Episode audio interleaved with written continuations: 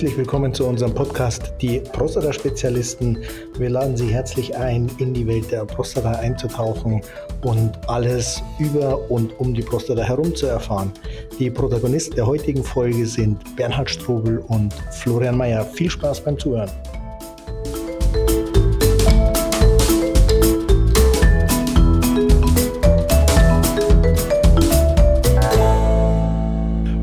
Ich darf euch heute durch diesen Podcast führen und ich freue mich ganz narrisch drauf. Das äh, Thema des heutigen Podcasts heißt ja, wie finde ich den richtigen Arzt? Florian, fühlst du dich bei diesem Thema eigentlich wohl oder hast du Angst vor meinen Fragen? Ähm, also angefangen, also erstmal herzlich willkommen. Ich freue mich natürlich auch auf eine neue Folge. Ähm, auch wenn ich wieder nicht dazu gekommen bin, über das Prostata-M R T zu äh, sprechen, ich werde es jetzt fürs nächste Mal nochmal versuchen, finde ich dieses Thema natürlich extrem spannend. Äh, vor, und auch deswegen, weil ähm, ich das in den Kommentaren der Videos immer wieder finde. Richtig, wo ist ein ja. guter Arzt bei mir in der Region? Wie erkenne ich einen guten Arzt? Ähm, deswegen finde ich dieses Thema spannend, aber ähm, jetzt wirklich so Empfehlungen zu geben, ähm, was ist ein guter Arzt, ist natürlich auch eine sportliche ähm, Angelegenheit. Und ich hoffe, dass dir die richtig fiesen Fragen dazu nicht einfallen. Die werden mir einfallen, weil äh, allein das Thema, wie finde ich einen guten Arzt, impliziert ja auch, dass es äh, vielleicht doch den einen oder anderen nicht so guten Arzt gibt, wobei es ja sicherlich nicht um die Frage der medizinischen Bewertung geht, sondern guter Arzt heißt für mich immer, wie finde ich den zu mir passenden Arzt, wo ich das Gefühl habe, dass ich gut aufgehoben bin. Und das ist in der Tat, so wie du gesagt hast, immer mehr kommt in, den, in unseren Plattformen, ob das jetzt auf TikTok ist, ob das auch in den Kommentaren ist zu, dem, zu den Podcasts, immer wieder die Frage, ich verstehe euch, ihr habt ja recht, aber wie kommt man denn überhaupt zu einem guten Arzt? Wie macht man denn das überhaupt? Und äh, da gab es dann oder gibt es doch eine ganze, ganze Menge an äh, Informationsbedarf. Und wir versuchen heute mal mit diesem Podcast diesen Informationsbedarf ein klein wenig zu decken. Mal schauen, ob es uns gelingt. Ich bin auch gespannt. Florian, ähm, wo müssen wir aus deiner Sicht, und jetzt gebe ich den Ball mal ganz, ganz, ganz bewusst zurück, äh, was würdest du dir wünschen? Wo müsste ein Patient einsteigen bei der Frage, wie mache ich mich auf die Suche nach dem geeigneten Arzt für mich, der am besten zu mir passt? Ja, und das ist ähm, zwar eine einfache Frage oder ist eine Frage, die sich einfach anhört, aber ähm, am Ende wirklich komplex in der Beantwortung ist. Du hast vorhin schon angeschnitten, dass es zwei Komponenten dieser ganzen Angelegenheit gibt. Zum einen ist es einfach die blanke Medizin ähm, und zum anderen ist es ein äh, Vertrauensverhältnis, das auf, optimalerweise aufgebaut werden sollte, sodass der Arzt dann auch zum Patienten oder eben der Patient auch zum Arzt passen muss in, in beide Richtungen. Ähm, zu dem ersten Teil ist zu sagen, dass, glaube ich, fast alle Ärzte ähm, die aller, allermeisten Diagnosen oder Erkrankungen ähm, ich sage jetzt mal, leitliniengerecht behandeln können. Das sage ich deswegen, weil zehn Prozent der möglichen Diagnosen machen letztlich über neunzig Prozent der Fälle aus. Also es sind einfach Erkrankungen, die unglaublich häufig sind, die dann natürlich auch in der, in der Bevölkerung häufig sind und die Männer dieses Problem häufig haben. Und diese zehn Prozent der möglichen Diagnosen dann natürlich auch entsprechend ähm, behandelt werden können. Und dann gibt es in äh, zehn Prozent, vielleicht sind es noch weniger, Kolibri-Diagnosen, ähm, wo man dann wirklich sich einen Spezialisten suchen muss, der sich jetzt wirklich nur mit diesem Problem auseinandersetzt, weil das dann eben selten ist und das dann der Arzt, der jetzt, ich sage mal, ein großes, einen großen Teil der Bevölkerung einfach betreuen muss, das wird er nicht schaffen. Und ich muss mir zuerst bewusst werden, was will ich eigentlich von meinem Arzt, um mir überhaupt überlegen zu können, welche, welcher Arzt ist der richtige für mich und jetzt für diese Angelegenheit, die ich habe. Und warum sage ich das so explizit? Weil wenn ich jetzt ein, ähm, das dreißigste Rezept brauche für eine Medikation, die ich seit zehn Jahren gut vertrage, ähm, wo ich weiß, ich brauche einfach nur das Rezept, dass die Kasse das bezahlt, dann kann ich im Prinzip, ich sage mal, jeden Arzt oder jeden Urologen, jetzt bei uns, wenn es um die Prostata geht, ähm, mir raussuchen, wo ich den schnellsten Termin bekomme. Ja, weil, weil's, Entschuldigung, du wolltest ja was sagen? Du, ähm, mir, mir, äh, ich habe die ganze Zeit so, so ein Grummeln im Magen, weil äh, wenn ich sage, ich, äh, ich suche mir den richtigen Arzt, dann gehe ich ja auch davon aus, dass mich äh, eine ganze Menge Misstrauen begleitet. Ähm, wenn ich dieses Misstrauen nicht hätte, dann wäre für mich eine Vielzahl der Ärzte wohl richtig. Aber ich erlebe ja auf den Plattformen, ich erlebe in den Gesprächen, dass gerade diese Medizin, die heute angeboten wird, in so vielfacher Hinsicht eine Entkopplung ist zwischen dem medizinischen Problem und dem Menschen, der zu diesem medizinischen Problem dazugehört. Und die Menschen, die Patienten das Gefühl haben, dass mit ihnen aus medizinischer Sicht gemacht wird, was gerade im Moment notwendig ist. Für die ist alles sinnvoll und richtig, aber der Patient mit seinen Wünschen und Bedürfnissen auf der Strecke bleibt. Und genau vor diesem Hintergrund beginnt ja dann die Suche nach dem richtigen Patienten. Äh, Entschuldigung, nach dem richtigen Arzt für mich.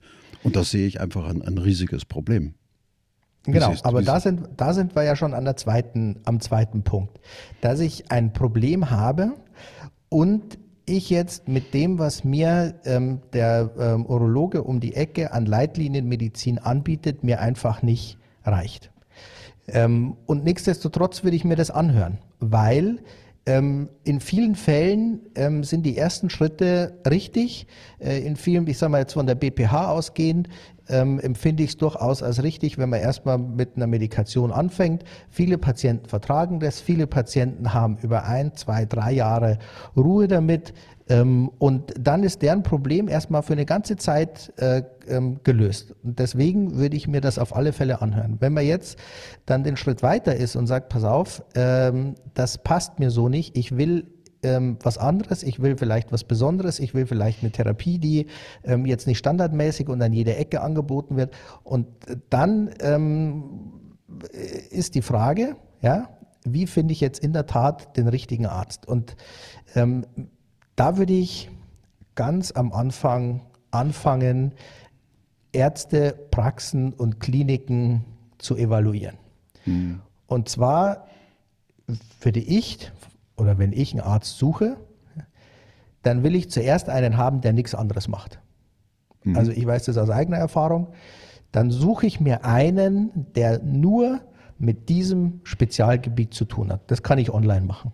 Ja, und dann weiß ich, hat der jetzt einen riesen Bauchladen an Therapiemöglichkeiten ähm, oder geht der her und sagt, pass auf, ich will genau, ich mache genau dieses eine Thema und ich mache den ganzen Tag nichts anderes außer dieses eine Thema. Da gibt es jetzt natürlich auch mehrere, weil es gibt ja gar nicht so viele Themen, die man jetzt speziell bearbeiten kann. Und dann gucke ich mir, höre ich mir an, wie geht die Arzthelferin am Telefon mit mir um? Lass, lass mich an dieser Stelle vielleicht noch ein einfaches Beispiel einfügen, damit unsere Hörer auch, auch genauer verstehen, was, ich, was damit gemeint ist, mit einem, der den ganzen Tag nichts anderes macht. Ähm, ist kein Geheimnis, vor vielen, vielen Jahren hatte ich mal äh, ähm, Hämorrhoiden, haben viele von uns äh, und da kam dann noch eine, eine, eine äh, Fissur dazu und unter der Fissur war eine Fistel. Und ich habe hab das mal behandeln lassen in einem Krankenhaus und äh, da kam dann der Allgemeinchirurg, der das Ganze gemacht hat. Das war vorübergehend ganz okay, aber äh, nach relativ kurzer Zeit hatte ich das Gefühl, ich stehe eigentlich genau dort, wo ich vorher war. Ich bin dann äh, in der Stadt, wo ich wohnte, in äh, ein Enddarmzentrum gegangen und die machen den ganzen Tag nichts anderes, als sich nur diesen Enddarm mit all ihren Problemen, äh, seinen Problemen anzuschauen. Und die haben mich dann in das Krankenhaus äh, überwiesen, wo eben ein Spezialist ist, der nur dieses Thema macht. Und dieser Spezialist hat in zehn Minuten diese, diese Operation durchgeführt. Sie wurde äh, in Lokalanästhesie äh, durchgeführt. Ich konnte im Prinzip hören, ich konnte auch das Verbrannte riechen. Ähm, Und ähm, nach einer relativ kurzen Zeit durfte ich wieder, durfte wieder heimfahren. Das war keine, keine stationäre Angelegenheit. Und äh, der hat dieses Problem final ein für alle Mal gelöst. Und das war eben einer, der nichts anderes gemacht hatte als nur das. Federführend dazu war dieses Enddarmzentrum, was im Prinzip mich zu ihm geschickt hat. Das ist das, was du meinst, nehme ich an.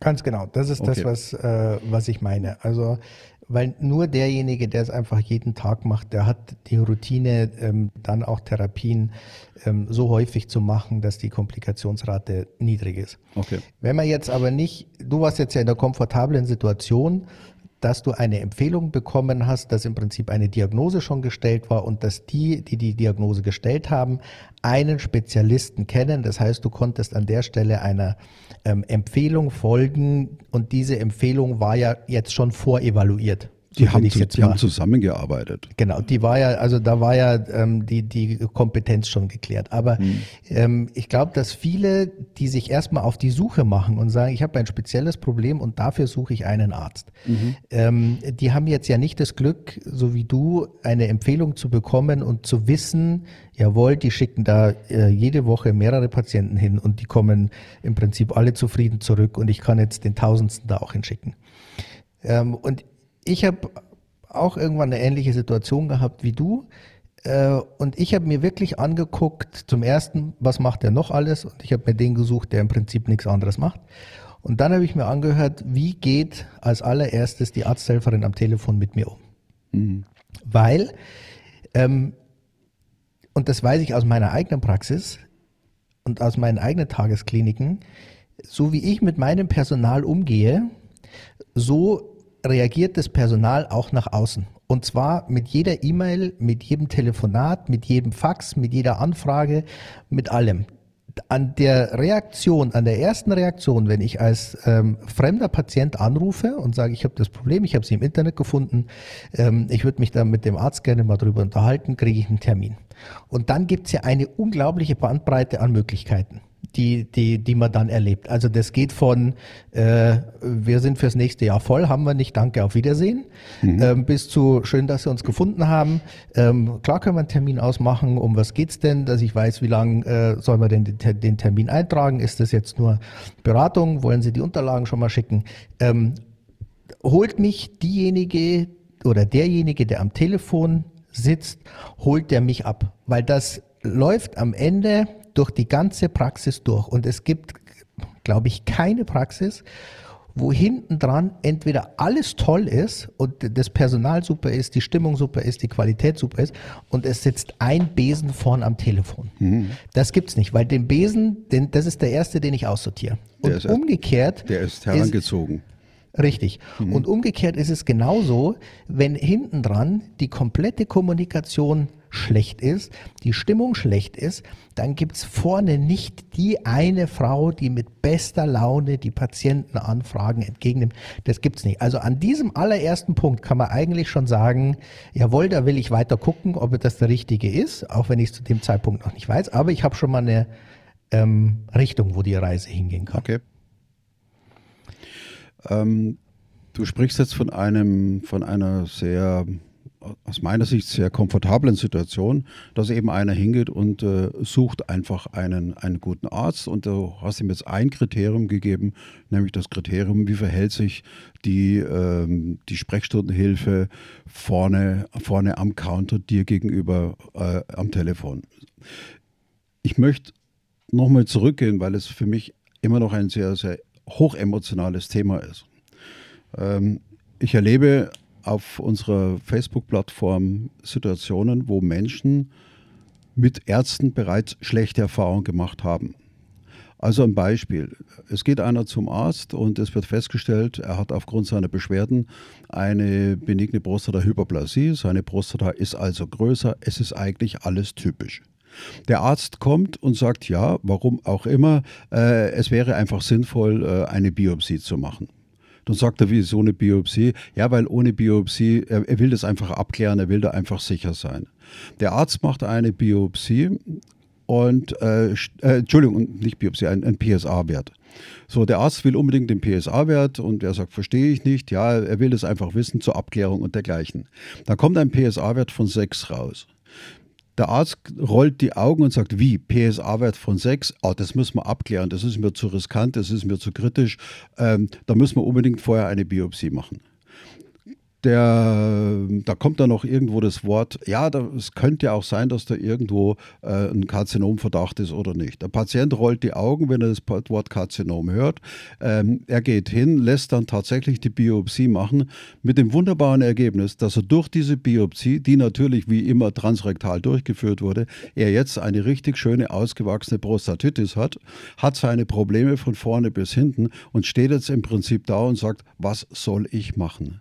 Das heißt, da ist ein Vertrauen gegenüber dem Arzt schon mal so, so zerstört worden und jetzt sucht er für dieses Problem eine Lösung und sagt, ich weiß nicht mehr, an wen ich mich wenden soll, ich weiß nicht mehr, wo ich jetzt einen Arzt finde, dem ich vertrauen kann.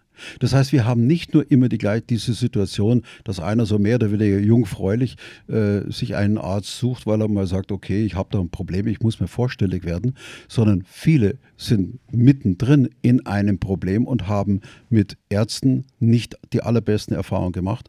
Und wenn ich mich so umhöre, dann höre ich sehr, sehr häufig, ich habe das Vertrauen verloren. So, was kann ich dann tun? Ich glaube, die, ähm, die Situation ist genau die gleiche. Nur mit einem höheren Druck. Ich kann jetzt halt nicht mehr hergehen und sagen, gut, wenn ich jetzt heute keinen finde, dann äh, finde ich halt in vier Wochen einen oder ich schaue nächstes Jahr nochmal, sondern ich muss jetzt einfach intensiver und mit mehr Zeit mich mit diesem Thema beschäftigen.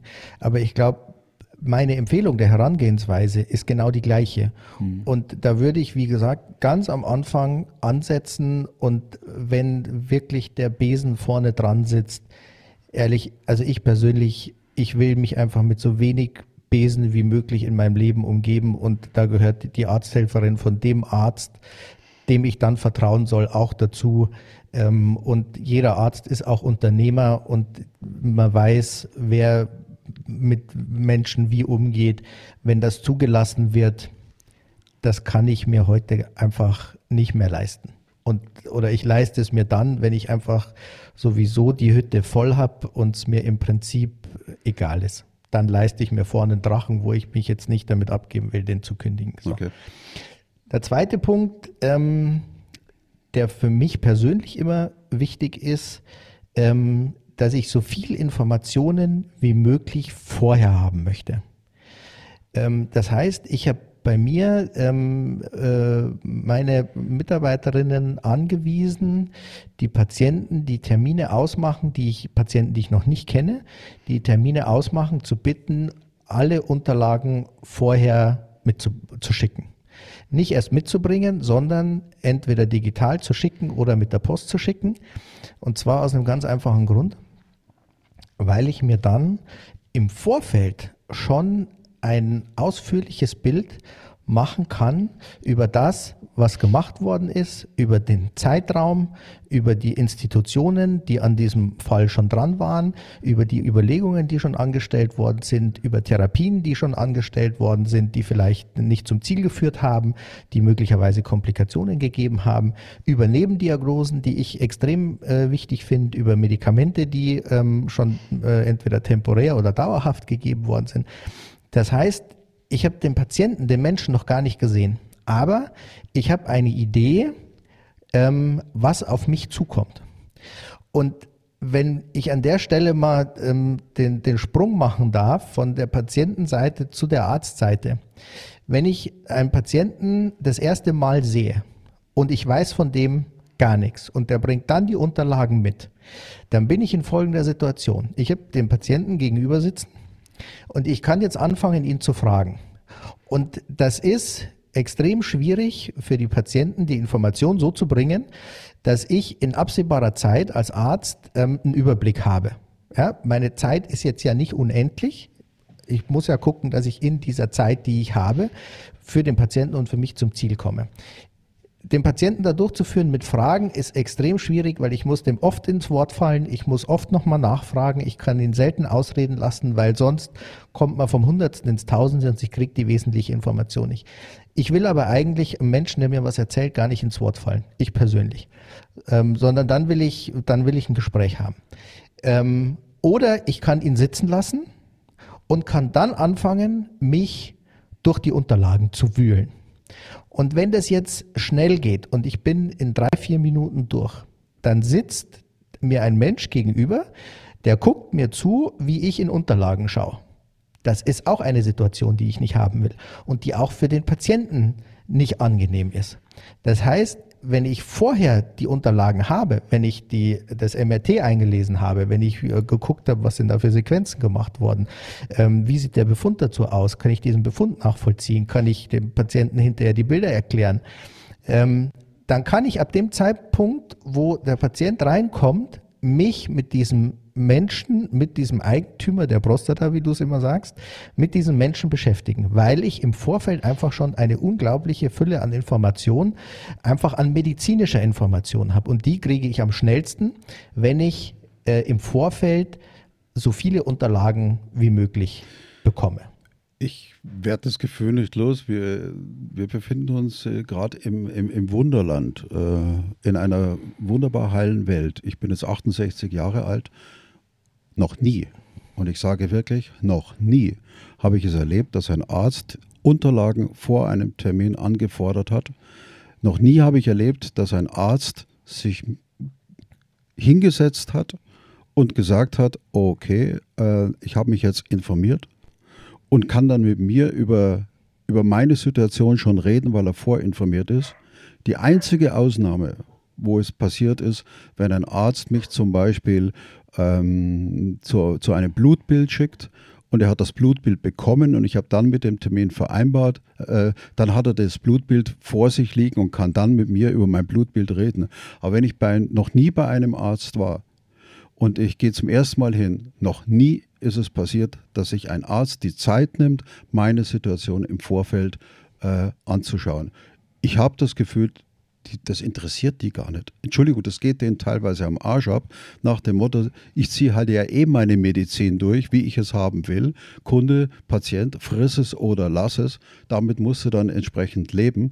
Und wenn es gut geht, ist es gut. Und wenn es nicht gut geht, ist es auch egal, der Nächste bitte. Äh, bin ich zu pessimistisch oder... Oder hilf mir, ich komme aus diesem emotional, aus dieser emotionalen Spirale nicht raus, dass, dass genau dieses Bild eines Arztes ich einfach nirgendwo finde, egal wo ich hinschaue. Ähm, ich glaube, du bist zu genügsam.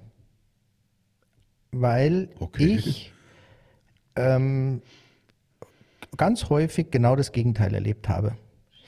Ähm, wo ich, ich sag mal, zu Spezialgeschichten für meine Kinder Ärzte gesucht habe, die sich genau mit diesem Krankheitsbild auseinandersetzen. Die habe ich jetzt natürlich nicht in Münster sitzen, sondern da fahre ich dann nach Darmstadt beispielsweise, sind wir hingefahren. Oder dann fahre ich nach Wiesbaden, weil genau derjenige da sitzt, der jetzt, ja, die Privatpraxis hat, das ist richtig, ähm, wo ich dafür bezahlen muss, das ist richtig, aber ich will ja auch die mit Abstand beste Medizin haben, die ich in einem Umkreis, sage ich mal, von fünfhundert Kilometern bekommen kann. Und dann, muss ich sagen, bin ich mir das wert. Ähm, ich habe ja jetzt die Diskussionen ähm, schon mitbekommen, auch auf den Plattformen ähm, und in den äh, äh, Kommentaren. Ja, so viele Radiologen habe ich gar nicht da, ähm, dass ich mir die aussuchen kann. Der, der jetzt geschrieben hat, der kam aus der Nähe von Hamburg. Wenn ich jetzt natürlich einen Umkreis von zehn Kilometern mir nehme und ich suche einen Radiologen, der ähm, mit äh, ganz, ganz hoher ähm, Taktung Prostata-M R Ts macht, dann werde ich den nicht im Umkreis von zehn Kilometern und vielleicht auch nicht von fünfzig Kilometern finden. Das ist völlig klar. Aber ich muss mir bewusst sein, oder ich für mich mache das so, wenn es um meinen Körper geht, dann will ich die Besten haben. Und Die Besten sitzen jetzt nicht vielleicht im Umkreis von fünfzig Kilometern. Und die Besten haben vielleicht, das ist nicht zwingend so, vielleicht jetzt auch nicht ähm, äh, die, die Kassenarztpraxis mhm. da, weil sie die Besten sind und weil sie sich's leisten können, eben nicht achtzig oder hundert oder noch mehr Patienten am Tag durch die eigene Praxis schleusen zu müssen, dass es finanziell ähm, rumgeht. Äh, und wenn ich das weiß und wenn ich ähm, davon ausgehe, dass ich ähm, den Besten haben will, dann brauche ich an dieser Stelle nicht anfangen zu suchen. Den kriege ich nicht zum Nulltarif, weil ich weiß aus eigener Erfahrung in der Radiologie, in der Praxis, in den Praxen, in denen ich war, siebeneinhalb Minuten Zeit für ein M R T, um mir die Bilder anzugucken, den Befund zu diktieren, den Patienten reinzuholen, mit dem Patienten die äh, äh, Diagnose zu besprechen, den Befund zu korrigieren, auszudrucken, den Patienten mitzugeben, vor die Tür zu kriegen. Siebeneinhalb Minuten. Da kann ich vorher mir nicht die Unterlagen ansuchen, die kann ich vorher nicht anfordern, ich kann mir die Voraufnahmen nicht alle explizit angucken, vor, zurück und vergleichen. Nein, das geht nicht. Das werde ich, das, was ich gerade beschrieben habe, das werde ich von jemandem, der ähm, Äh, hohe Schlagzahlen in seiner Praxis umsetzen muss. Das ist nicht leistbar. Das geht nicht. Das gibt das System nicht her. Und das liegt nicht an dem Arzt, der das nicht will, sondern das liegt an dem System, dass ähm, Kollegen, die ähm, mit den allgemeinen Krankenkassen abrechnen, die Taktung so derart eng gesetzt bekommen, dass sich das überhaupt lohnt, dass ich dieses Diese, diese Art des Umgangs mit dem Patienten dort gar nicht erwarten kann. Das, das, das, das ist nicht möglich. Und ich weiß, dass viele meiner Kollegen darunter leiden, unter dieser, unter dieser Schlagzahl. Aber die Frage ist auch nicht, ähm, wie kriege ich den Arzt, der mich am schnellsten durchschleust, sondern wie finde ich den Arzt, der sich am aller, allerbesten um mein, genau um meinen Belangen, Belang kümmert. Da bin ich mächt, da, mächtig gespannt. Und da gehört halt nicht nur die Prostata dazu, sondern da gehört halt auch der Mensch dazu. Und wenn ich den Menschen hinten dran mir betrachte, ähm, dann sage ich, ich sag mal ungefähr bei, ich weiß nicht, ich habe es nicht ausgewertet, aber bei zehn bis zwanzig Prozent der Patienten, die reinkommen, sage ich, sie brauchen keine Therapie. Gehen Sie nach Hause, Sie werden die Geburt Ihres Urenkels äh, in drei Monaten ohne Therapie erleben. Und Sie werden wahrscheinlich auch das erste Jahr Ihres Urenkels erleben. Und mit ein bisschen Glück auch das zweite. Ähm, aber das weiß ich nur, dass das das Ziel ist, wenn ich den Menschen um die Prostata herum erlebe und wenn ich den kenne. Ähm, und wenn ich das nicht mache, wenn ich, ähm, wenn es mir nur um die Prostata geht, ähm, dann kann ich letztlich auch die, die Erwartung, die an mich gerichtet ist, gar nicht wirklich erfüllen. Ja, dann kann er, dann ist vielleicht das Karzinom weg, aber ähm, er ist todunglücklich, weil er jetzt Windeln braucht, obwohl letztlich eine jetzt kurative ähm, Therapie dieses Prostatakarzinoms in seinem Alter mit der Erwartung, die er hat, ähm, gar nicht notwendig gewesen wäre. Woher glaubst du, kommt es, dass äh, Patienten total verwundert sind, wenn ein Arzt zu denen sagt, wie, Sie wollen mich gar nicht therapieren? Sie könnten jetzt an mir tausend, zweitausend, was weiß ich, wie viel Euros verdienen und Sie, Sie wollen mich nicht therapieren, Sie schicken mich heim und sind dann komplett verwundert? Woher kommt Nein, das, das wundert mich gar nicht, weil ähm, am Ende des Tages natürlich eine Erwartung nicht erfüllt ist. Also das ist ja eine Situation, ich habe eine Erkrankung, ich gehe jetzt davon aus, ich muss diese Erkrankung wieder loswerden, ähm, ich gehe davon aus, ich muss mich einer Therapie unterziehen und am Ende sagt mir ein Arzt, ja also ähm, ganz ehrlich, wenn es jetzt darum geht, dass Sie noch drei Monate äh, definitiv leben wollen und alles, was hinten dran äh, noch kommt, ist on top, da brauchen Sie keine Therapie. Da muss ich mich ja erstmal mit dieser völlig anderen Ansicht und der, der nicht erfüllten Erwartung, mit der muss ich mich ja erstmal abfinden. Mhm. Und da kann ich mir vorstellen, dass die Verwunderung ähm, erstmal wirklich groß ist. Naja, ich habe es am eigenen Leib erlebt. Ich hatte mal dich gefragt, da ging es um eine Frau, ich weiß nicht mehr, wie alt sie war, bei der hat man ein Sarkom am Gesäß hinten gefunden, hat es dann entsprechend entfernt, das Ganze hat entsprechend ge, äh, gestrahlt und Metastasen waren schon äh, in der Lunge zu finden Und äh, dann war ja die Frage, was macht man in so einer Situation? Und du hattest damals eine für mich so unheimlich ehrliche Antwort. Ähm, die Wahrscheinlichkeit, dass diese Patientin an, dir, dir, an dieser Diagnose sterben wird, ist äh, einfach extrem hoch. Und äh, die Alternative sind jetzt, wenn sie ins Krankenhaus geht, kriegt sie noch mehrere Zyklen Chemotherapie, wird die meiste Zeit im Krankenhaus oder auf dem Weg vom oder zum Krankenhaus verbringen. Und äh, Und wird eine Lebensqualität haben, die ist unterirdisch. Also die Empfehlung, sie soll bitte alles tun, was ihr jetzt noch wichtig ist mit Enkel, Kindern und, und, und. Und was war das Ende vom Lied? Sie ging nochmal zum Arzt, der hat sie nochmal untersucht, der hat sie nochmal ins Krankenhaus geschickt. Dann haben sie ihr doch noch diese Zyklen äh, Chemotherapie gegeben und sie war nach, ich glaube, vier Monaten oder was, war sie dann entsprechend tot.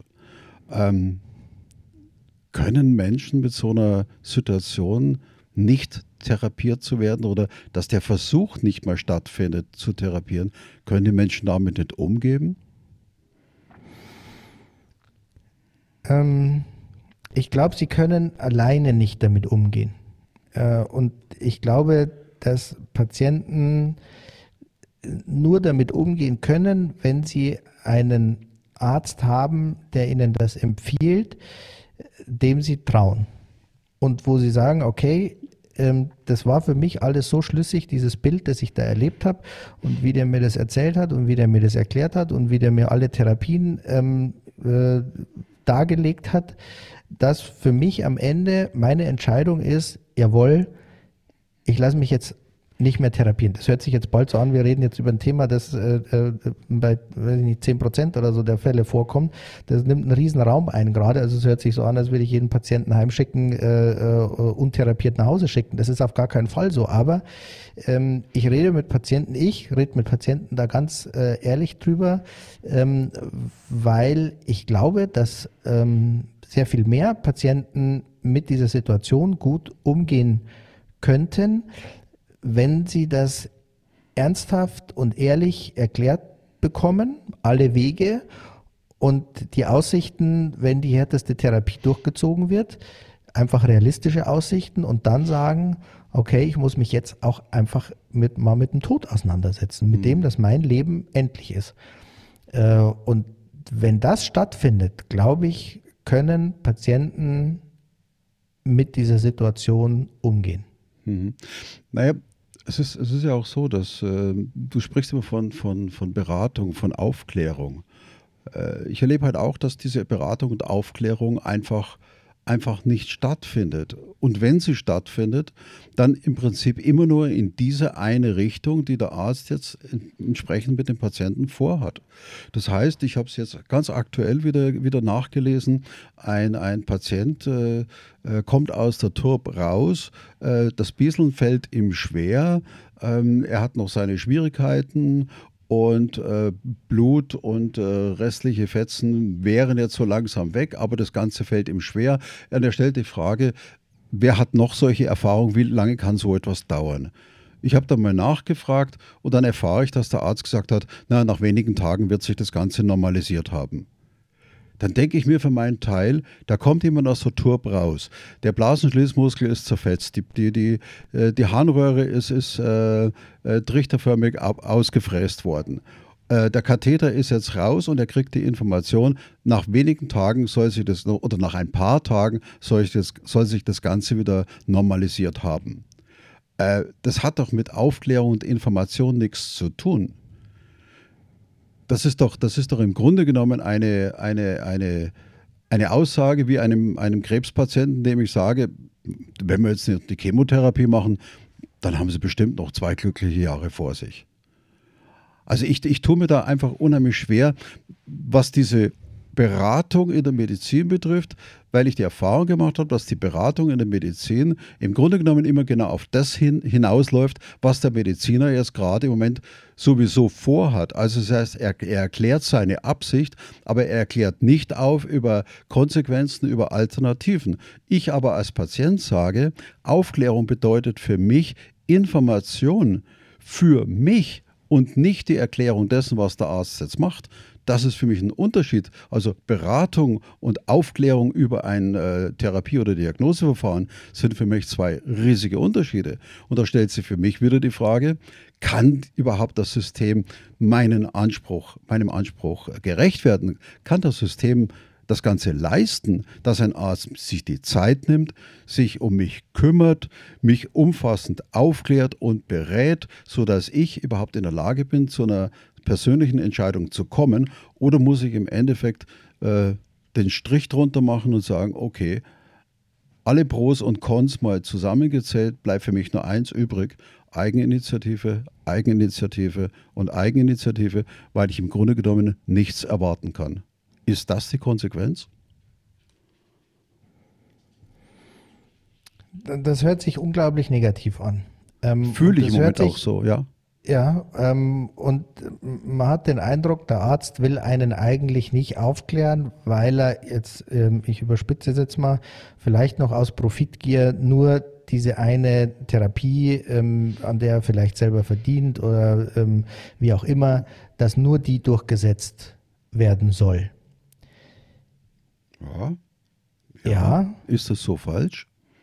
Wenn du, wenn du im Rahmen der Prostata als Urologe ähm, aber deine, ja, deine, deine Biopsie, die die transrektale durchführen willst und keine andere machst, was soll er dann beraten, außer das, was er machen will?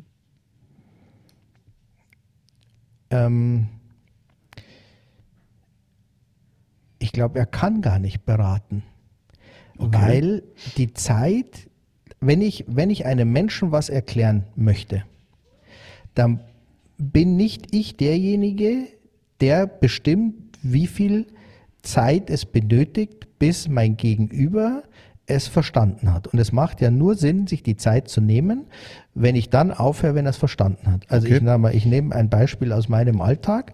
Wenn ich meiner Tochter das Einmaleins beibringen möchte, dann weiß ich, ähm, ich die zwei Stunden, die ich jetzt für bestimmte Reihen angesetzt habe, die reichen vielleicht, vielleicht reichen sie aber auch nicht, weil ich es als derjenige, der erklärt, es nicht in der Hand habe, wann bei meinem Gegenüber ähm, die Erkenntnis kommt und er sagt, jetzt habe ich es verstanden, danke. So, wenn ich jetzt nicht nur über, ein, über eine Therapie, sage ich mal, aufklären möchte, wie die T U R B, da muss ich ja erstmal hergehen für den Patienten, muss mir einen Zettel nehmen, muss das aufzeichnen, muss dem Patienten erklären, wie die Anatomie ist und warum ein Verfahren wie die T U R B für ihn Sinn machen. So, jetzt weiß ich aus den, aus den äh, TikTok-Videos, die wir gemacht haben, seitdem ich dieses, äh, diese Zeichnungen verwende, zeichnen und erklären der Anatomie und warum eine Therapie funktioniert, ist für mich in drei Minuten nicht möglich, wenn ich jemanden gegenüber habe, der mir die eine oder andere Frage stellt. Das heißt, ich brauche für nur diese eine Therapie, um darüber vernünftig aufzuklären, mit allem, was dazugehört, mindestens eine Viertelstunde, mindestens.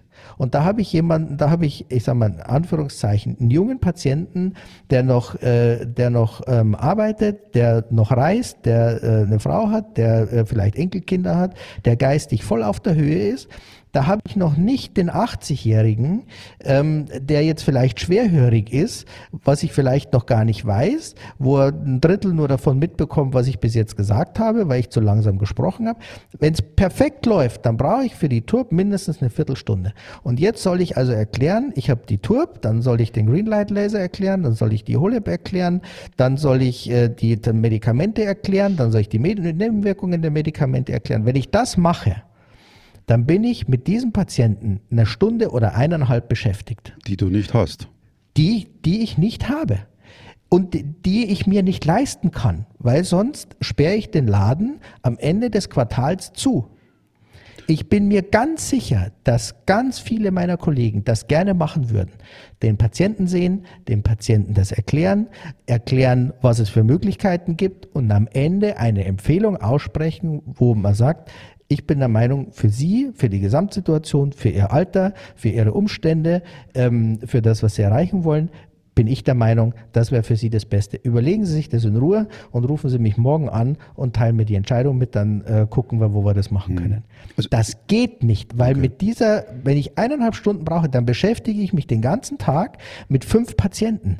Was machen denn die anderen fünfundneunzig, die ich brauche, um diesen Laden am Laufen zu halten? Also ich, ähm, ich komme nicht umhin, immer wieder dieses System in, in harter Art und Weise zu ähm, kritisieren, weil am Ende wir Ärzte dastehen, als wollten wir es nicht oder als wollten wir nur über das aufklären, womit wir unser Geld verdienen. Wir haben gar nicht die Chance, uns diese Zeit zu nehmen und zu sagen, ich kläre patientengerecht und menschengerecht auf. Das geht nicht. Das geht nicht, wenn der Allgemeinarzt fünfunddreißig Euro pro Quartal bekommt und dafür darf der Patient in dem Quartal so oft kommen, wie er möchte und darf alles haben, was er möchte. Das geht nicht.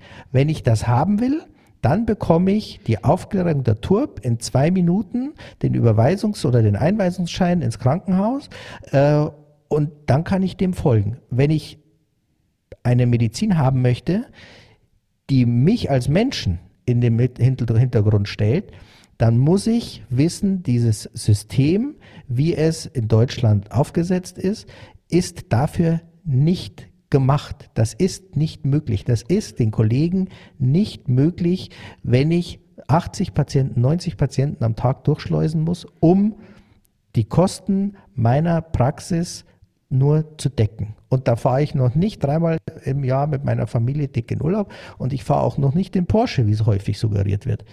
Ähm, und man kann sich das, glaube ich, gar nicht vorstellen, wie super, super eng ähm, das ist, um mit einer Praxis, Facharztpraxis, Allgemeinarztpraxis, was auch immer, ähm, Geld zu verdienen, um einen hohen Lebensstandard zu haben. Das ist extrem schwierig und funktioniert nur mit extrem engen Arbeitsabläufen und funktioniert nur, wenn ich keinen Notfall dazwischen habe, wenn ich keinen Patienten habe, der, ähm, der extra Aufmerksamkeit braucht, da darf keiner äh, von den Mitarbeitern krank sein, sondern das muss laufen wie am Fließband. Wenn ich was anderes haben will, dann muss ich mir das bewusst machen und ich muss mir darüber bewusst sein, dass ich das nicht für fünfunddreißig Euro im Quartal auf die Krankenkassenkarte bekomme. Das ist nicht möglich. Okay. Ähm, im Prinzip, ich sage an der Stelle danke. Danke einfach mal für diese klaren und äh, offenen Worte. Und äh, ich persönlich bin äh, von jeglicher Illusion befreit. Aber Illusion und Erwartungshaltung hat ja in der Regel was zu tun mit, äh, mit einer, ja, einer Erwartungshaltung, die im Endeffekt nicht, nicht erfüllt wird. Und äh, eine Desillusion ist ja auch, kann etwas sehr, sehr was Fruchtbares sein. Wir reden über die Frage, wie finde ich denn den besten Arzt für mich? Und ich sage jetzt mal für mich aus meiner Sicht und ich denke aus, aus der Sicht und den Gedanken von vielen, vielen betroffenen Menschen, Patienten, ähm, sich frei zu machen, dass auf der anderen Seite jemand sitzt, der sich wirklich so ernsthaft um mich bemüht, wie ich es vielleicht gerne hätte.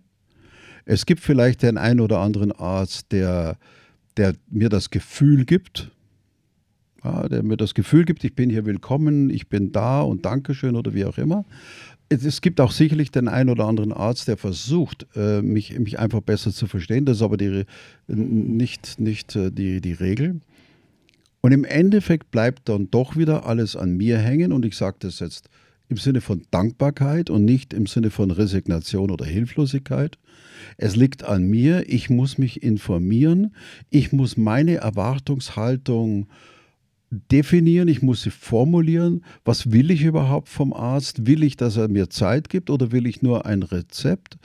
Ich darf nicht die falsche Erwartungshaltung zum falschen Zeitpunkt an den Arzt haben und ich bin unter Umständen besser beraten. Ich hole mir einfach Informationen von, von Genossen, von Leidtragenden, von Mitfühlenden, von Erfahrenen, von Ex-Patienten, wie auch immer, die mir ihre ganz persönliche Erfahrung zu einem Krankenhaus, zu einer medizinischen Einrichtung, zu einem Arzt und zu einer Praxis geben, weil ich von der Arztpraxis nicht viele Kriterien bekommen kann, die mir helfen, sie als richtig oder gut äh, zu identifizieren. Klar, ich kann dort anrufen, ich kriege ein Gefühl, sind die Rappe voll, bin ich jetzt irgendwo Nummer sowieso, ähm, der an diesem Tag durchgeschleust wird, habe ich das Gefühl, hier werde ich, hier bin ich daheim oder nicht. Ich habe das Gefühl, mache ich das bei mehreren Praxen, werde ich dort nicht besser ankommen, weil ich komme vom Regen in die Traufe. Denn wenn jeder Arzt diese Notwendigkeit hat, eben sein Geld zu verdienen, rumzukommen, die Zeit, die er hat, einzuteilen, auf so viele Patienten wie nur irgendwie möglich, dass dort der Mensch ein Stück zurückbleibt, denke ich, liegt auf der Hand. Die Medizin rückt damit in den Vordergrund. Das heißt, wenn ich persönliche Wünsche und Bedürfnisse habe, muss ich mir dieser Bedürfnisse klar werden. Ich muss überlegen, was erwarte ich im Grunde genommen vom Arzt, und ich muss mir dann überlegen, wo kann ich Ärzte, Informationen, wie auch immer, bekommen, wo ich mit meinen Wünschen am besten aufgehoben bin. Und im Endeffekt sind das, sind das Netzwerke. Liege ich da richtig oder falsch? Also ich bin, ich bin an einem Punkt, ähm, hängen, bevor ich sage, liegst du richtig oder falsch, ich bin an einem Punkt in deiner ähm, Ausführung gerade hängen geblieben, ähm, weil du sagst, ich kriege ja gar nicht viele Informationen von der Praxis, ähm, wo ich abschätzen kann, kann der das oder kann der das nicht. Ähm, oder mir fehlt noch das Bewusstsein. Vielleicht habe ich, vielleicht habe ich noch nicht genau hingeschaut, wo ich äh, eben etwas bekommen kann. Also ich bin im Moment ganz ohr, gib, gib mir alles, was ich, was ich brauchen kann, um eine Praxis als geeignet oder wie auch immer für mich beurteilen zu können. Ich bin dankbar um jeden Tipp. Ähm, also wenn ich, wenn ich gehe und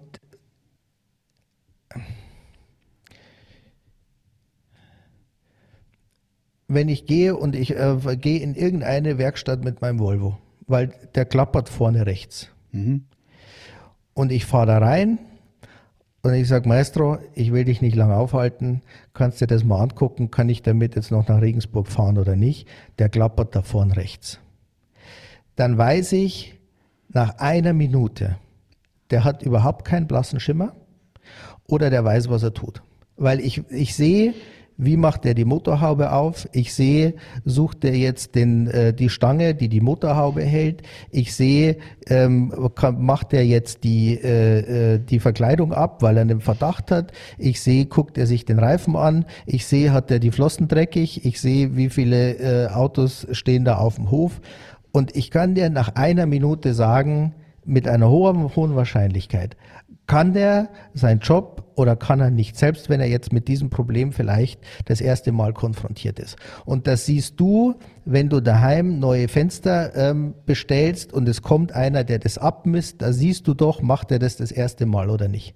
Und wenn du, wenn du ein Auto kaufst und da siehst du doch, äh, berät der mich äh, jetzt das erste Mal zu einem Autoverkauf, bin ich der Erste, den der berät, oder weiß der genau, wie sein Computerprogramm funktioniert, was in den Prospekten drin steht, wie der Sitz eingestellt werden muss, wie die Lautstärke von dem Radio verstellt werden muss, wo die Sitzheizungsknopf, der Sitzheizungsknopf ist, wo der Massagesitz eingestellt wird, wo der Kofferraum aufgeht. Das sehe ich doch. Ja. Das sehe ich, wenn ich da reingehe, sehe ich das. Und bei dem Arzt ist es nichts anderes. Wenn der sich hinsetzt und sich erstmal überlegen muss, ist die Prostata jetzt unter der Blase oder über der Blase? Und wie zeichne ich das? Und wie erkläre ich das? Und wo schreibe ich was hin? Geht dem auf der einen Seite der Platz aus? Wenn ich es hundertmal erklärt habe, dann geht mir nicht auf der einen Seite der Platz aus und dann muss ich es umdrehen oder muss es anstückeln oder ähm, äh, das, das passiert mir nicht. Und genau das, genau danach ähm, äh, äh, entscheide ich, lasse ich mich von einem Arzt weiter therapieren oder nicht. Wie eingespielt sind die Routinen, wie eingespielt ist das, was er mir erklärt, wie ähm, routiniert geht er auf Fragen ein, mit denen er vielleicht nicht rechnet, wie routiniert ähm, kann er Quellen ranziehen, weil er jetzt zum Beispiel nicht weiß, ist das Medikament, das ich jetzt brauche, glutenfrei oder nicht. Mit dieser Frage ist er vielleicht noch nie konfrontiert worden, weil er jetzt noch nie einen hatte, der glutenfrei essen muss äh, und dieses Medikament braucht. Aber ich sehe doch, pass auf, kann ich Ihnen sagen, ähm, äh, lassen Sie uns mal da und da nachgucken, dann dreht er sich äh, um, nimmt sein, äh, nimmt sein Buch aus dem Schrank, sucht äh, äh, das Medikament und sagt, nee, da ist das, der und der und der Inhaltsstoff drin. Mhm. Wenn das nicht kommt, wenn das nicht passiert, wenn da keine Routine drin ist, dann weiß ich, ich bin beim Falschen. Und wenn das routiniert ist, wenn das, ähm, wenn da Abläufe eingeschliffen sind, wenn das Personal weiß, was es zu tun hat, wenn die Geräte an sind, wenn der weiß, wie sein Computerprogramm funktioniert, wenn der weiß, wo er die Information herkriegt, wenn ich nicht äh, drei Stunden im Wartezimmer zubringe, dann weiß ich, der macht das mit einer gewissen Regelmäßigkeit. Genau das, was ich von ihm möchte. Und die Medizin ist keine schwarze Kunst, das ist kein Hexenwerk. Das ist an ganz vielen Stellen Handwerk, das ich lerne, wenn ich es häufig mache. Und wenn ich es häufig mache, habe ich Routinen und dann passieren mir Anfängerfehler nicht.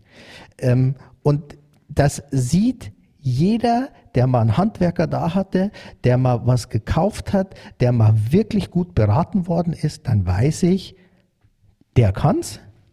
Und der kann es nicht. Und genau diese Kriterien mhm. kann ich bei einem Arzt ansetzen, wo ich hingehe und von dem ich mich unter Umständen entweder beraten lassen möchte oder therapieren lassen möchte. Okay. Und wenn es ein einziges Improvisationstheater ist, dann weiß ich, die Fahrt nach Wiesbaden, Darmstadt, Hamburg, Leipzig, die war umsonst. Und dann suche ich mir den nächsten. Jetzt hast du natürlich den riesen Vorteil, dass du eine Vorstellung hast, wie so etwas ablaufen kann oder ablaufen muss. Wenn ich mir vorstelle, ich gehe heute zu einem, zu einem Arzt, der mich einfach untersucht und behandelt, dann äh, sind natürlich diese Vergleiche und Vorstellungen von richtig, falsch, von perfekt, von nicht perfekt, von äh, professionell und, und, und äh, Äh, Improvisation sind für mich nicht so klar. Ähm, es geht ja auch nicht nur um das Thema der Beurteilung der Abläufe. Klar, äh, man muss nicht alles äh, vor dem Hintergrund von Wissen beurteilen können.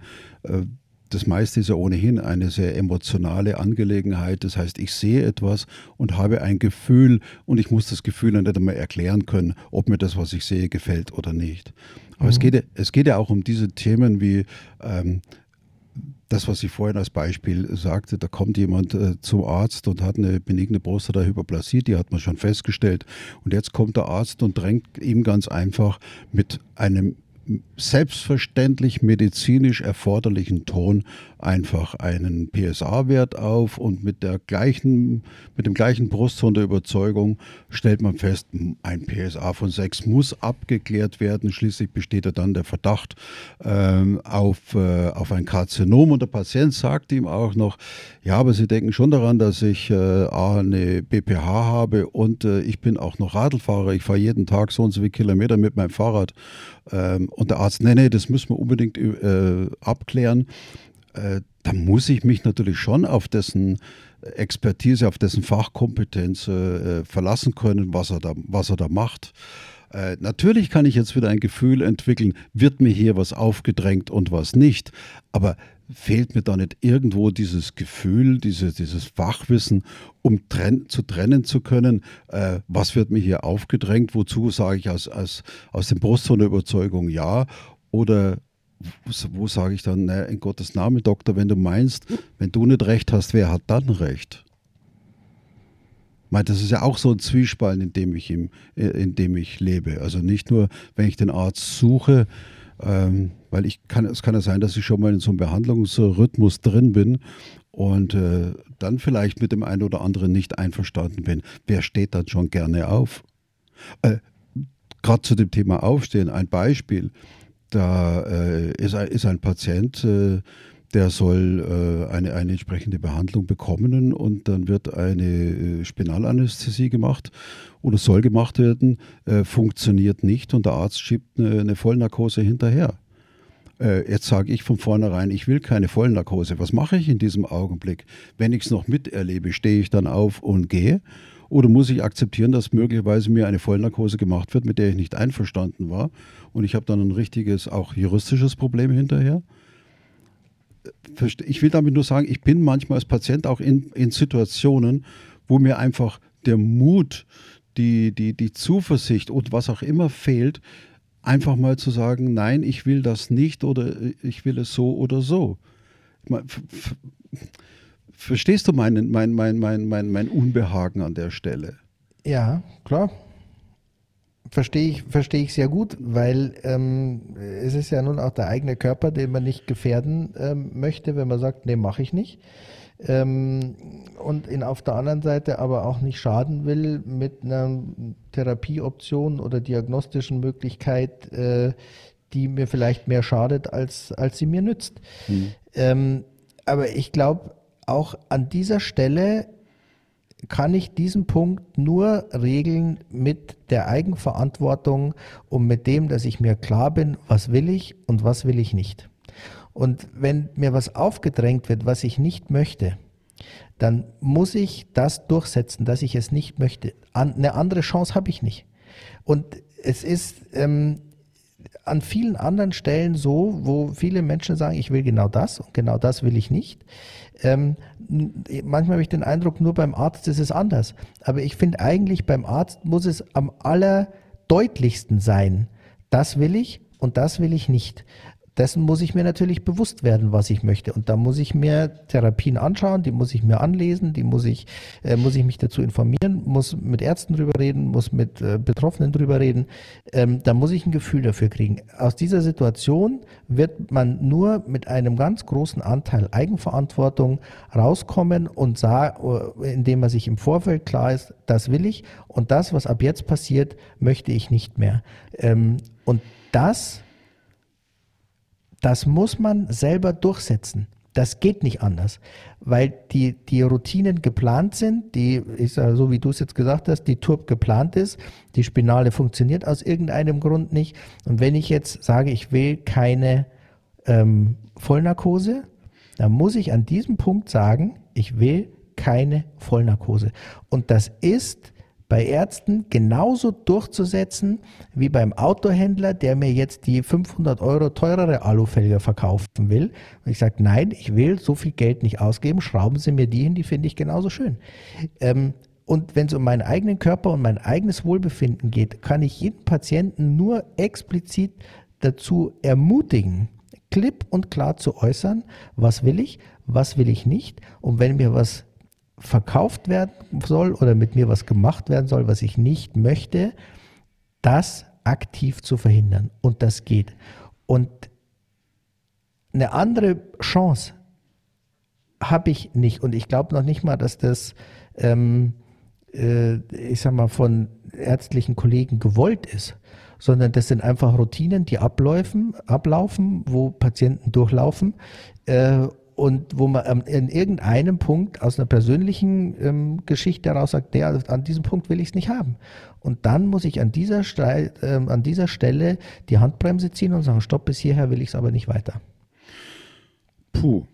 Ähm, selten hat mich ein, ein Podcast äh, so aufgewühlt wie, wie der. Und ich dachte, ähm, mit dem What the Hells, äh, mit diesem scheiß Film, den wir gemacht haben, der hat es schon richtig gerissen. Aber ich habe trotzdem, trotzdem ein gutes Gefühl. Ähm, ein gutes Gefühl, weil ich erstmal äh, dir Danke sage, einfach für deine Offenheit und für deine Ehrlichkeit und dass du gar nicht erst versucht hast, ein System äh, in irgendeiner Weise schön zu reden, aber auch nicht schlecht zu machen, sondern einfach zu sagen, das System ist so, wie es ist. Und die Menschen, sprich Ärzte, Mediziner, die da drin arbeiten, die sind an den Stellen einfach verpflichtet und angehalten, die Dinge so zu tun, wie sie es tun. Nicht, weil sie es gegen den Patienten machen, sondern einfach nur, um in diesem System noch das Bestmögliche zu machen für den Patienten, aber auch für den reinen Selbsterhalt, denn es würde ja nichts nützen, wenn von heute auf morgen aufgrund des Systems so und so viele Ärzte einfach ihre Praxis nicht mehr halten können. Ähm, dann wäre natürlich auch dem Patienten nicht geholfen. Das ist jetzt, kein, das ist jetzt keine, keine Trauermusik äh, für, das, für das Sterben von Ärzten, aber ich glaube, das, was die Ärzte betrifft, einfach äh, noch zu viel, zu viel Fehlinformationen und Falschvorstellungen im Umlauf sind, weil man einfach davon ausgeht, äh, äh, wenn man heute Arzt hört, dann denkt man sehr, sehr gerne an den äh, äh, Schönheitschirurgen und äh, Diese, diese exponierten Ärzte, die was weiß ich, wie viel Kohle machen, äh, auch Hirschhausen mit seinem, mit seinem Witz über die Ärzte, mh, trägt das sicherlich nicht dazu bei, auch wenn man über den, über den Arzt, äh, über den Witz schmunzeln kann, wonach ja ein, ein ein Radiologe für fünftausend Euro überhaupt gar nicht erstmal aufsteht oder sich in Bewegung setzt. Aber ich finde, das ist ja auch so in Ordnung. So was für mich jetzt übrig bleibt, und ich möchte ganz gerne zu einem Fazit kommen, weil ich möchte auch die Zuhörer ähm, nicht, nicht einfach nur in, in so einer diffusen Gefühlswelt hängen lassen. Aus meiner Sicht heißt es, ich muss klar formulieren, was will ich von einem Arzt? Will ich eine Beratung? Will ich eine Behandlung? Will ich eine Lösung? Wie sehr ist es für mich wichtig, alles um eine mögliche Therapie oder Krankheit zu erfahren? Das heißt, äh, gedacht in die Zukunft, gedacht an die Therapie in diesem Augenblick. Äh, auch das Thema, wie genau will ich das Thema Diagnoseverfahren et cetera äh, in Erfahrung bringen. Wenn ich das schon mal weiß, dann habe ich natürlich an einen Arzt ganz und oder habe ich an verschiedene Ärzte ganz unterschiedliche Erfahrungen. Das ist das Erste. Das Zweite ist, wenn ich dann auf den Weg gehe und sage, okay, ich muss zum Urologen, ich muss zum Radiologen oder wie auch immer, dann schaue ich mir einfach mal das an, was mir dort entgegen, entgegenkommt. Ich höre die, die Person vorne am Telefon, ich erlebe, wenn ich dorthin komme, den Umgang äh, mit den Patienten, ich den Umgang teilweise untereinander. Ich erlebe es natürlich auch, dass Praxispersonal untereinander sich mal in die Wolle kriegt und streitet und den Tagesablauf kommentiert, und da steht man schon mal nebendran und sagt, sag mal, bin ich hier richtig, bin ich im richtigen Film? Ähm, wie gehen also die Leute mit einem um? Auch das ist okay. Ich komme zum Arzt rein und ich beobachte ganz bewusst, wie erklärt er mir etwas? Habe ich das Gefühl, er erklärt mir die Dinge umfassend? Wie viel Zeit nimmt er dafür? Habe ich das Gefühl, inwieweit bin ich überhaupt als, als Mensch im Rahmen meiner Problematik interessant? Ähm, Wir haben, wir haben einen, einen Hörer, von dem weiß ich, dass sein, sein Leben maximal durch Sex bestimmt ist. Und äh, in dem Moment, wo das der Fall ist und äh, er, er bekommt dann eine, eine Therapieempfehlung, wo man genau weiß, dass sein Sexleben anschließend äh, ja, nicht mehr so stattfindet, dann hat man zwar aus urologischer und medizinischer Sicht alles richtig gemacht, aber die Bedürfnisse des Menschen dann doch äh, ähm, einfach, einfach nicht berücksichtigt, und der Arzt hat es überhaupt nicht für nötig befunden, sich für dieses äh, Leben entsprechend zu interessieren äh, danach. Und äh, er hätte ihm eigentlich gar nicht helfen dürfen, weil die Therapie, die er angeboten hat, die ist einfach nicht geeignet, ein Sexualleben hinterher auch noch halbwegs äh, zu erhalten. Also Das ist, das ist dieses Thema. Und äh, ansonsten bleibt mir doch als Patient, als Betroffener im Grunde genommen, habe hab ich die Chance jetzt zum Beispiel, wenn ich an uns denke, wir machen bewusst die Podcasts, um zu informieren. Äh, wir machen die, die TikToks. Äh, du machst sie, ich mache die TikTok, um zu informieren. Wir haben unsere, ähm, unsere Homepage, die, die äh, prostata im fokus punkt de, um den ganzen Zusammenhang herzustellen. Man kann es auch betrachten als eine Art zentrale Plattform, äh, nenne es das Universum der, der Prostata, ähm, wo man alles über das Thema Prostata erfahren kann, einfach um, um gewappneter dann den Ärzten gegenüberzutreten und dann tatsächlich die Erwartungshaltung, die eigene, immer und immer wieder zu überprüfen und mal ganz ehrlich zu sagen, sind meine Erwartungen an das System oder an den Arzt an mancher Stelle nicht einfach eine Illusion, weil weder das System noch der Arzt kann meine Erwartungshaltung, so wie ich sie habe, im Moment erfüllen. Kann ich das so stehen lassen? Nein. Also das wäre ja extrem bitter. Also ähm, da, ich glaube, dass viele Patienten die Erwartungen, die sie an ihre Ärzte haben, auch erfüllt bekommen. Weil es häufig Husten, Schnupfen, Heiserkeit, die Krankmeldung, Knie verdreht, ähm, irgend sowas ist. Das ist ja die absolute Mehrzahl äh, der Fälle, die bei irgendwelchen Ärzten auflaufen.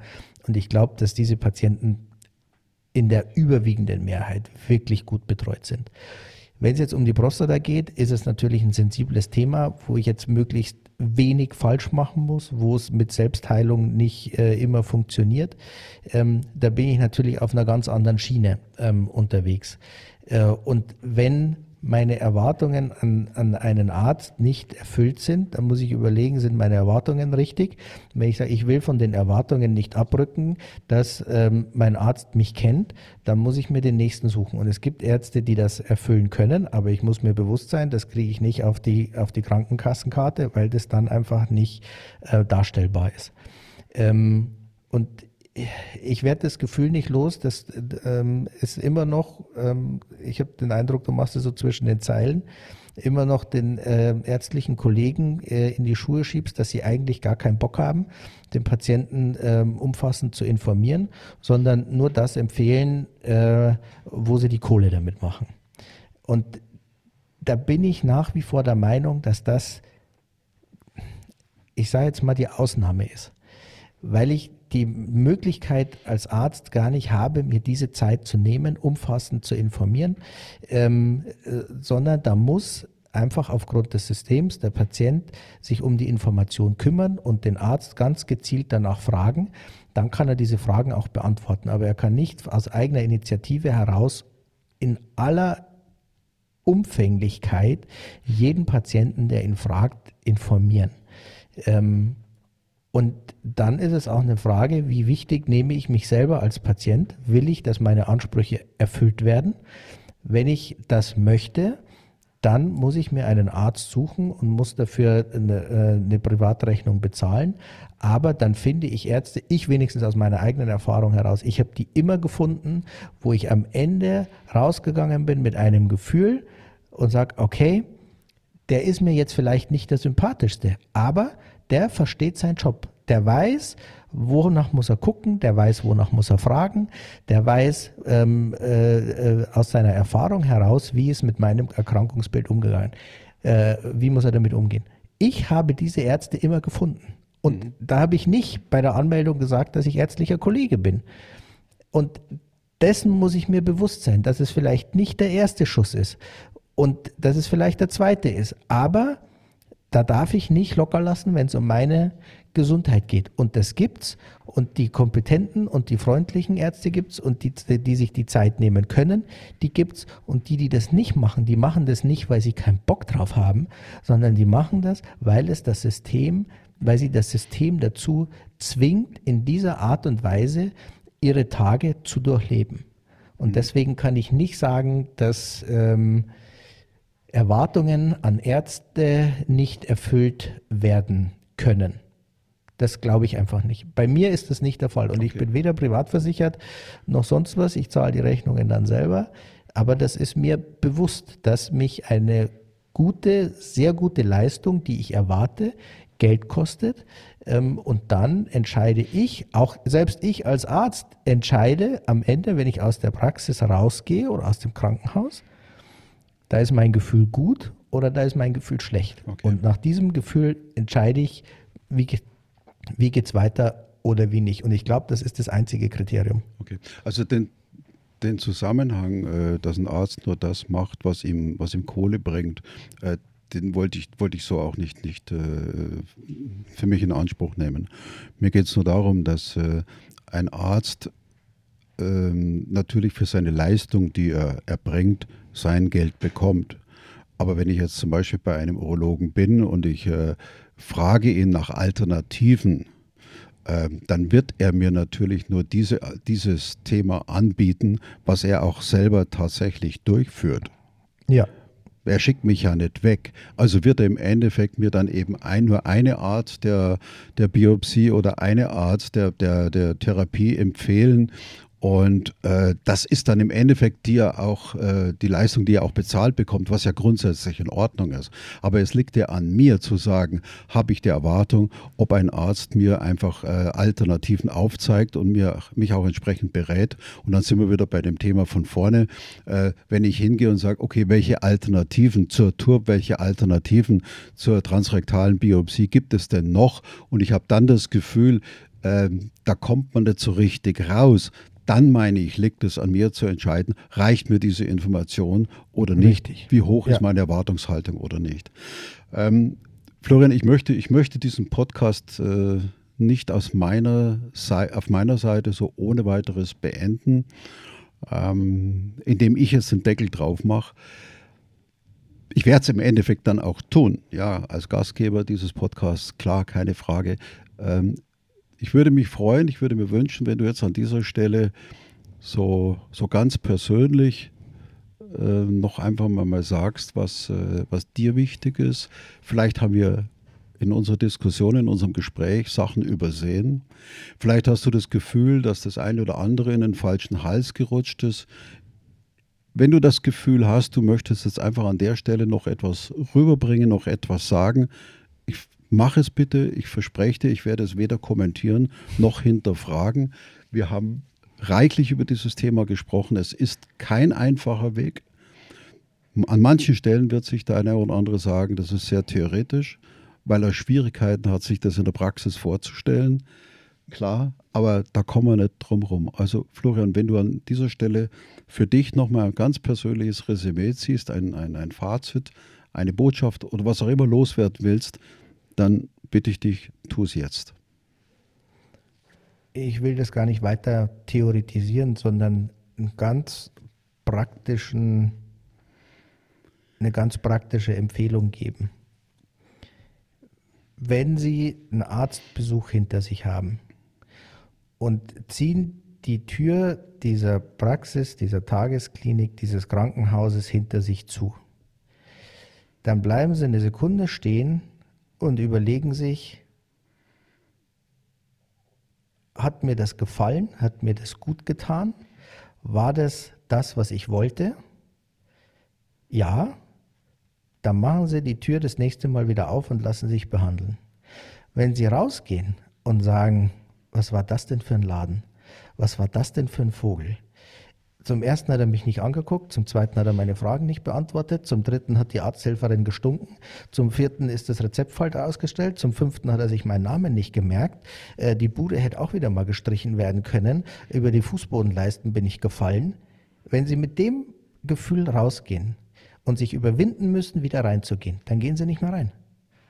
Und damit, glaube ich, kann man den Podcast, würde ich den Podcast beenden, weil in diesem Gefühl, wenn ich die Tür hinter mir zugezogen habe, alle Information vereint ist, die ich brauche, um zu sagen, ich gehe da mit gutem Gefühl wieder rein oder ich tue es nicht. Und wenn Sie es nicht tun, dann gehen Sie auch nicht wieder rein. Punkt.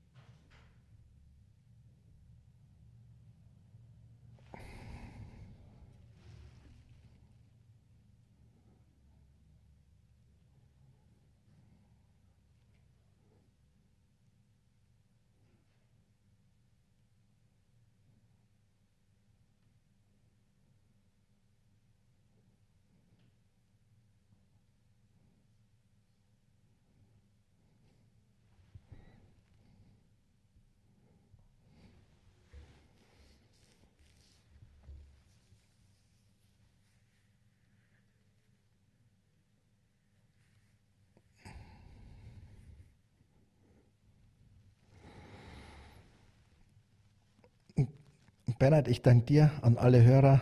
Vielen Dank, dass ihr wieder zugehört habt. Wir freuen uns, wenn ihr wieder einschaltet. Bis zum nächsten Mal. Ciao.